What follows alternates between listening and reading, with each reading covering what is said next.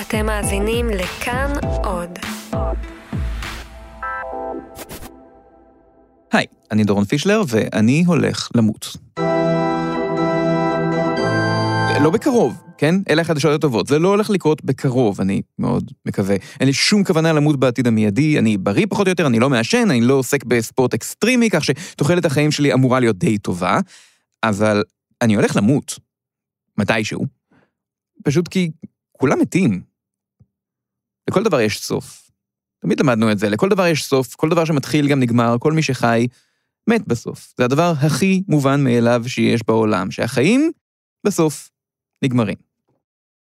אז עכשיו, אני הולך לנסות לשכנע אתכם במשהו מאוד קשה. שמוות זה לא מובן מאליו.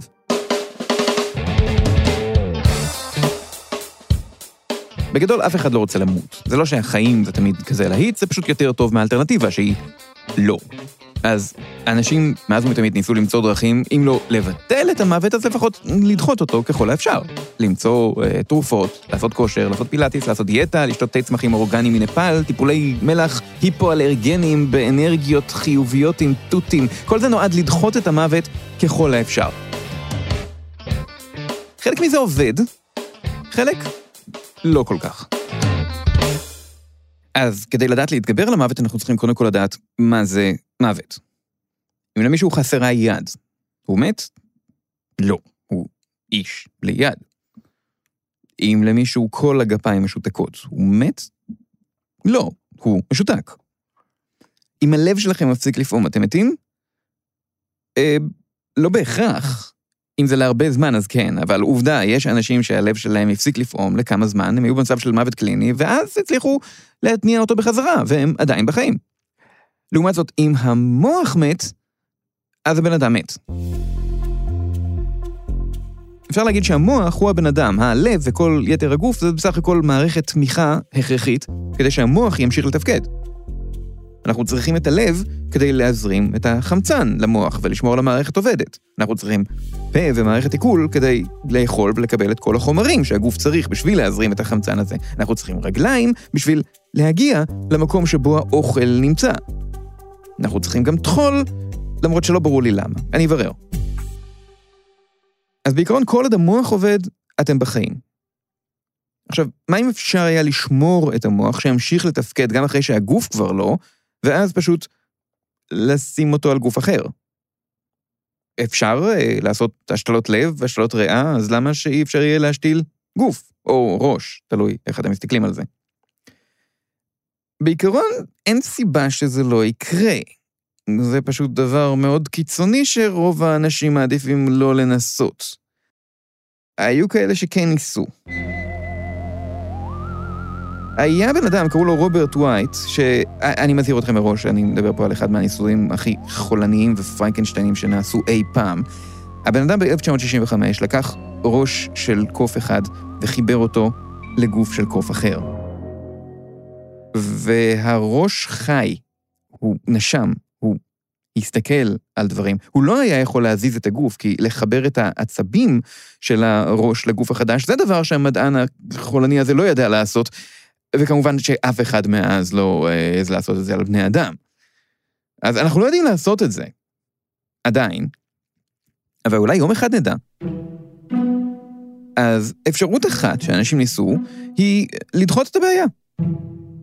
אם כשמישהו מת, אנחנו לוקחים את המוח שלו ופשוט שומרים אותו כמו שהוא, בלי שום שינויים. אז אולי, יום אחד, ימצאו דרך לתקן את הגוף שלו, או פשוט לחבר אותו לגוף חדש. אולי בעוד 100 שנה, או 200, או 500 שנה, ימצאו את הדרך לתקן את מה שלא הייתה בעיה בגוף שלו, ואז נחבר את הכבלים ונתניע מחדש, ומבחינתו של הבן אדם, שום דבר לא קרה. ליבי החסיר פעימה ל-500 שנה. הבעיה היא שגופים שמתים לא נשארים בדיוק כמו שהם, הם נרקבים.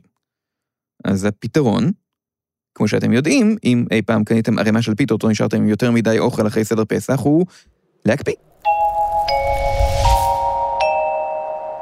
לרעיון הזה יש שם, קוראים לו cryonics, ואתם יכולים לראות אותו הרבה בסרטים. באיש הרס, הקפיאו את סטלון והפשירו אותו אחרי 30 או 40 שנה. באוסטין פאוורס, אותו דבר, פיוצ'רמה, קפטן אמריקה, זה בערך מה שקרה לו. כל זה הרעיון שאפשר להקפיא אנשים ולהפשיר אותם אחר כך, והם יהיו בסדר עם זה.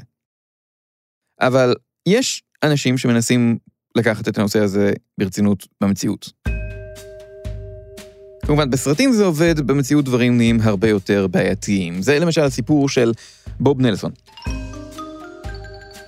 בוב נלסון היה יושב הראש של האגודה של קליפורניה לקריוניקס, כלומר להקפאת אנשים, והייתם מצפים ממישהו שהוא יושב הראש של האגודה של קליפורניה להקפאה, שהוא יהיה אה, רופא או מדען. בוב נלסון היה טכנאי טלוויזיות. הוא פשוט התעניין, אז הוא הלך לפגישה של האיגוד הזה, הם עשו בדיוק בחירות ליושב ראש, אף אחד לא התנדב, אז הוא נבחר.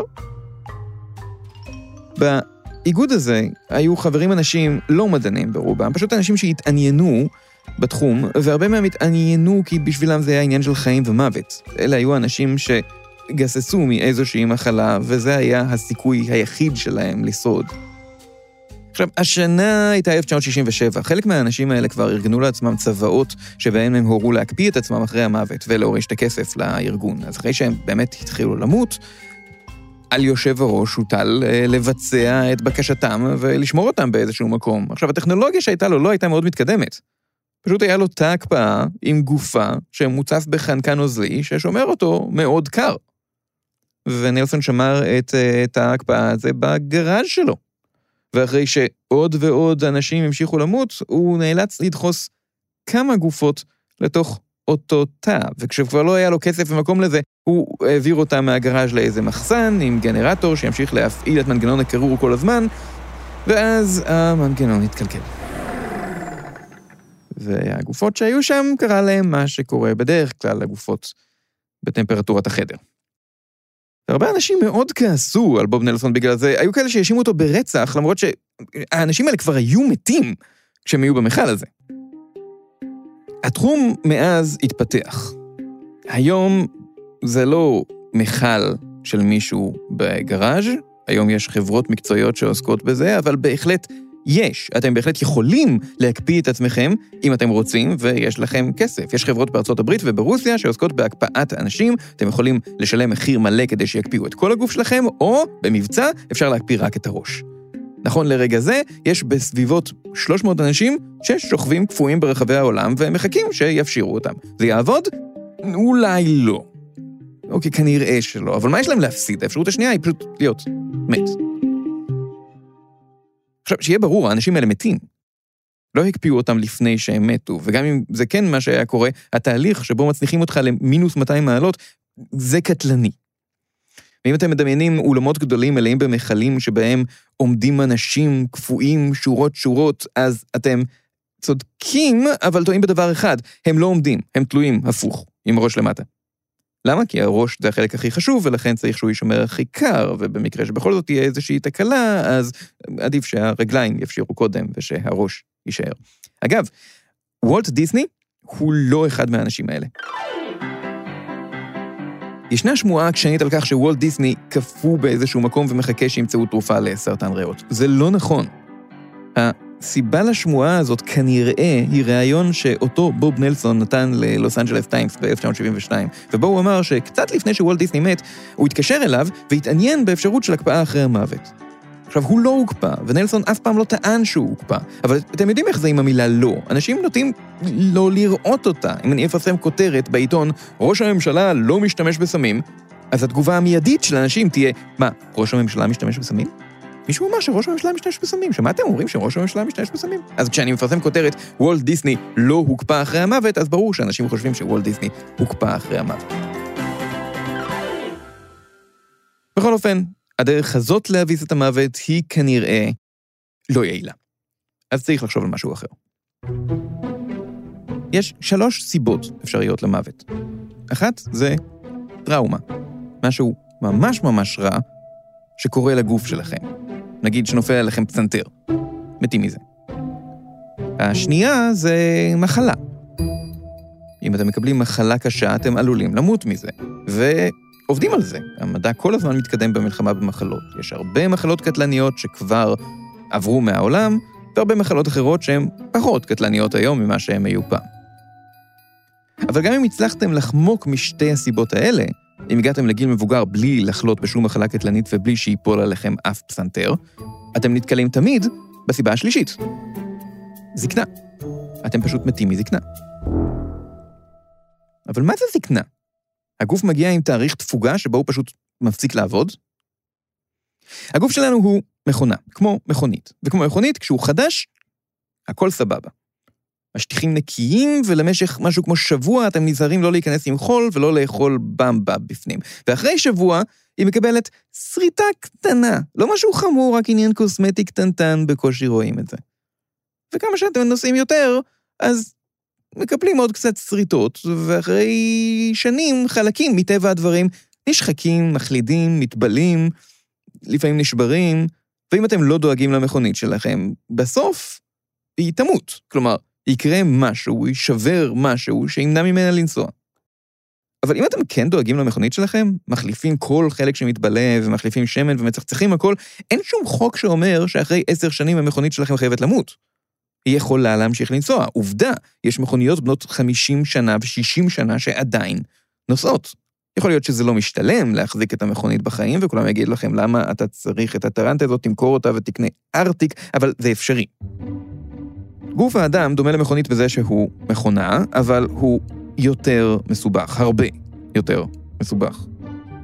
במכונית, אם סופרים הכל, כל בורג, כל סליל וכל פתיל, יש בערך 30 אלף חלקים, וזה הרבה. בגוף האדם הממוצע יש משהו באזור של 30 טריליון תאים. טריליון במובן של אלף מיליארדים. כלומר, גוף של אדם אחד כולל את אותו מספר חלקים, כמו בערך מיליארד מכוניות. ולא דיברתי על זה שתא זה לא בורג, תא זה מכונה בפני עצמו, זה דבר מסובך. אז לא פלא שאנחנו עדיין לא לגמרי מבינים מה הולך שם. יש דברים שאנחנו כן מבינים, ויש המון דברים בגוף האדם שאנחנו עדיין פשוט לא יודעים איך ולמה הם עובדים. המכונה הזאת כל כך משוכללת שיש לה אפילו מנגנון תיקון עצמי. אם אתם מקבלים שריטה בברך, אז יורד קצת דם, ואז הגוף סוגר את השריטה, בונה את עצמו מחדש, כמו שהיה קודם. המכונית שלכם לא יודעת לעשות את זה. אם אתם מקבלים שפעת, אז כמה זמן אתם לא בתפקוד מלא, ואז אתם חוזרים לכושר. הגוף מסוגל לתקן בעיות בעצמו עד גבול מסוים. יש דברים קשים שהוא לא יכול להתגבר עליהם. אבל, כמו המכונית, גם החלקים של הגוף מזדקנים, נשחקים, צוברים חלודה, מתחילים לחרוק. יש תאים שמתים ומוחלפים בחדשים, יש תאים שמתים ולא מוחלפים, אלא פשוט נצברים בגוף, וככל שמזדקנים, הגוף נעשה פחות טוב ופחות יעיל בלתקן תקלות. בעיות שפעם היינו מתגברים עליהן בקלות, עכשיו כבר לא. עד שיום אחד תגיע תקלה כלשהי, שאולי פעם כשהיינו צעירים לא הייתה בעיה גדולה, והגוף פשוט לא מצליח להתגבר עליה. המכונית מתקלקלת, הגוף מת. זאת המשמעות האמיתית של זקנה, זה פשוט לחיות בתוך מכונה שכבר לא טובה בלתקן בעיות. ובניגוד למחלות, הזקנה עצמה היא לא משהו שאפשר לעשות משהו נגדו. אנשים מזדקנים ומתים. ככה זה בטבע, זה מובן מאליו. לא. אז קודם כל, לא. לא כל מה שחי מזדקן ומת, לפחות לא באותו האופן שאנחנו עושים את זה.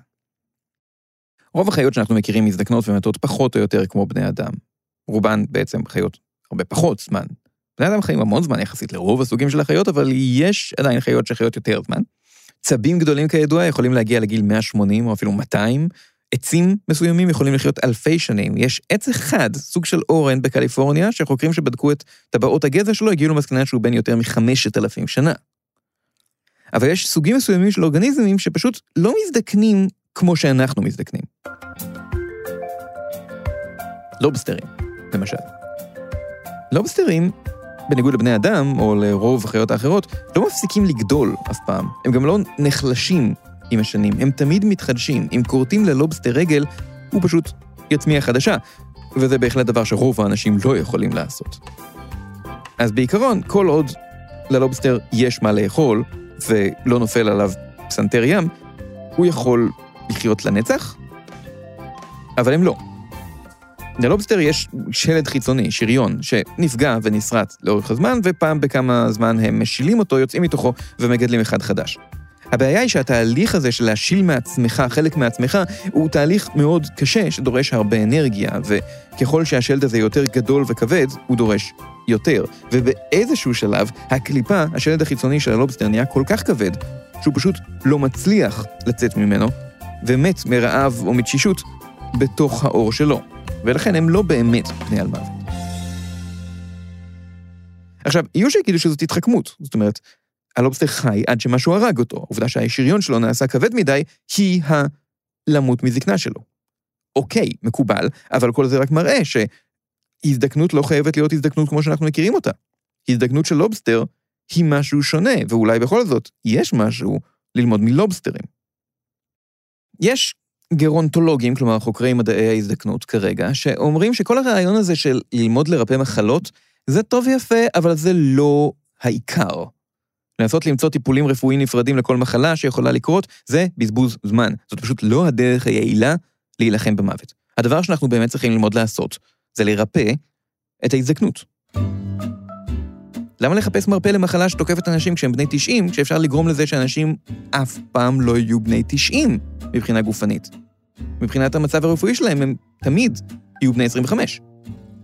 איך עושים את זה? אז הם מזהים כמה תהליכים עיקריים שעוברים על הגוף במהלך ההזדקנות. יש בסביבות שבעה כאלה, בגרסאות אחרות זה טיפה יותר או פחות. בכל אופן, אלה הדברים שקורים לגוף שלנו כשאנחנו מזדקנים. אלה תהליכים כמו ניוון תאים, שינויים במיטוכונדריה, מוטציות ב-DNA של התא, הצטברות של שאריות של פרוטאינים שלא התפרקו בתוך התאים, ועוד דברים שאני יכול להעמיד פנים שאני מבין, אבל אני לא. כל אלה בעיות, בעיות קשות אפילו, אבל זה לא אומר שאלה בעיות שאי אפשר לטפל בהן. הטענה שלהם זה שאם נתייחס לבעיות האלה בתור מחלות, וננסה למצוא להן טיפול, אנחנו נרפא את ההזדקנות. אז לא, אין, ואף פעם לא תהיה תרופה אחת שתגרום לאנשים להפסיק בבת אחת להזדקן, אבל אולי יהיו שבע כאלה. לדוגמה, אחת מתופעות ההזדקנות האלה היא הצטברות של תאים זקנים. אלה תאים שהם לא מתים, אבל הם כבר לא מתרבים והם כבר לא מבצעים את תפקידם, הם רק יוצרים בעיות. ואולי אם אנחנו נוכל להיפטר מהם, כלומר להרוג את התאים האלה, בעצם אנחנו נחסוך בעיות. אז בניסויים על עכברים שעשו, זה בדיוק מה שקרה. הרגו להם את התאים הזקנים, והעכברים בעצמם, לא רק שהם חיו יותר זמן, הם חיו יותר טוב. כלומר, עכברים זקנים פתאום התחילו להתנהג יותר כמו צעירים. הם נהיו יותר פעילים, הם גידלו יותר פרווה, התחילו לשמוע סטטיק ובן אל. בקיצור, זה עבד. כמובן, אנחנו מדברים פה על תופעה אחת מבין הרבה, ועל ניסוי שעשו בעכברים, ועכברים הם לא בני אדם, כך שמכאן להגיד שפתרנו את בעיית ההזדקנות, לא, יש עוד מרחק גדול. ואני לא מדבר פה על איזה קונצנזוס, כן? זה לא מיינסטרים העסק הזה, ממש לא. לוחמי ההזדקנות הם מיעוט קטן של ביולוגים. הידוע מביניהם הוא אוברי דה גריי, והוא טוען שהמהפכה הבאה תהיה מהפכה של יחסי ציבור. שהסיבה שלא הרבה אנשים חוקרים את התחום הזה עכשיו, זה פשוט הסטיגמה שיש נגד זה. כי אנשים רגילים שמוות זה חלק מהחיים ואין מה לעשות נגד זה. אבל ברגע שיצליחו להגיע לתוצאות ראשוניות ממש ברורות, זה יקבל כל כך הרבה תשומת לב שכולם ירצו לחקור את זה, וכשכולם יחקרו את זה, הנושא יתפתח הרבה יותר מהר, ויקבל הרבה יותר תקציבים, והמחקר יתקדם הרבה יותר מהר. אוברי דה גריי בן 55, והוא טוען שקיים סיכוי שהוא יגיע לגיל אלף. זה, בוא נגיד, מאוד מאוד אופטימי. רוב האנשים לא מסכימים איתו. אבל מה אם כן? מה אם כן ימצאו את התרופה להזדקנות? אנשים לא יזדקנו ויוכלו לחיות בלי הגבלה, מה יקרה אז? קודם כל, זה לא אומר שאנחנו נחיה לנצח. אף אחד לא חי לנצח, פשוט בגלל שהנצח זה הרבה מאוד זמן, והסטטיסטיקה מחייבת שבשלב כלשהו ייפול עליכם פסנתר.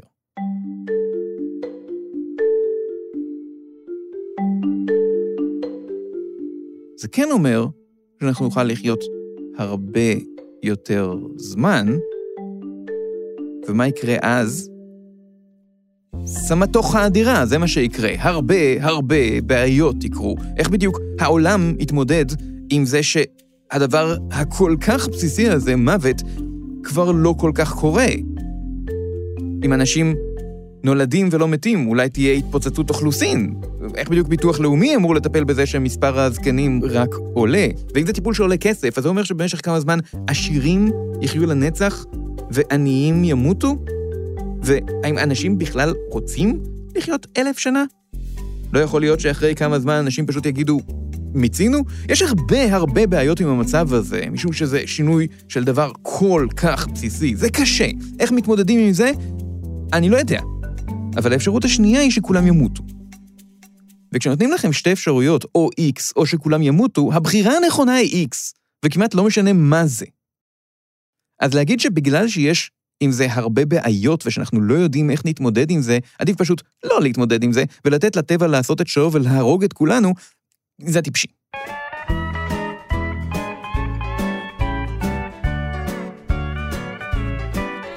אז מה, אנחנו צריכים לנצח להזדקן ולמות?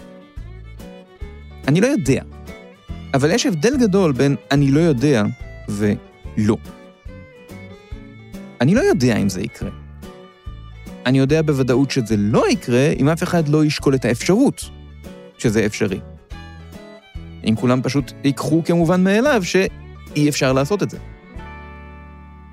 כל המצאה חדשה היא משהו שפעם אי אפשר היה לעשות, ואחר כך כן. מישהו היה צריך לשקול את האפשרות שבני אדם יוכלו לעוף כדי להמציא את המטוס. מישהו היה צריך לשקול את האפשרות שבני אדם יהיו מעוניינים במכונה קטנה שלוקחים איתם לשירותים ומשחקים איתה בציפורים שיורות ברוגטקה על חזירים ירוקים, ואם תשאלו אותי זה נשמע הרבה יותר מופרך מלנצח את ההזדקנות. כדי להתקדם, כדי לעשות משהו שפעם אי אפשר היה לעשות, צריך קודם כל להכיר בזה ששום דבר, אבל באמת שום דבר, לא מובן מאליו. אני דורון פישלר, וזה היה המובן מאליו. ביי. על הסאונד אסף רפפורט, הפיקו רומטיק, אייל שינדלר וירדן מרציאנו, פרקים נוספים אתם יכולים למצוא באתר הפודקאסטים של כאן, או בכל אפליקציה כמובן, תגובות ועדכונים ודברים כאלה אתם יכולים למצוא בעמוד הפייסבוק דורון פישר נגד העולם, ביי ביי.